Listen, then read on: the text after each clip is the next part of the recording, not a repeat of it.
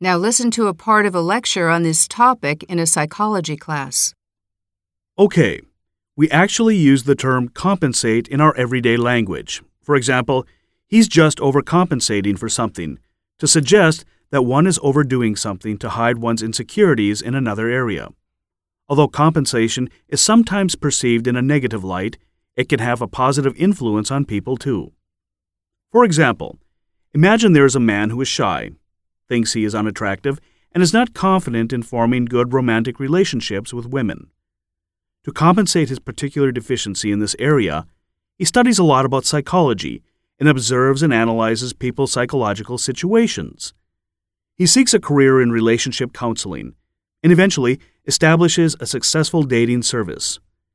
Because of his success in his career, don't you think he is able to overcome his feeling of inferiority?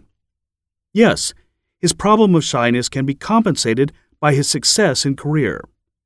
Moreover, his counseling service and dating business can be beneficial to people who are also shy and want a healthy relationship. Right? This can be a case of positive compensation.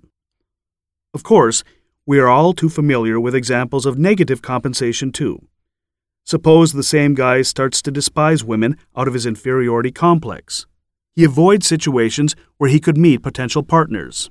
Or even worse, he may start to act overly chauvinistic towards women, unfairly treating female colleagues at work, and making derogatory remarks about women in general.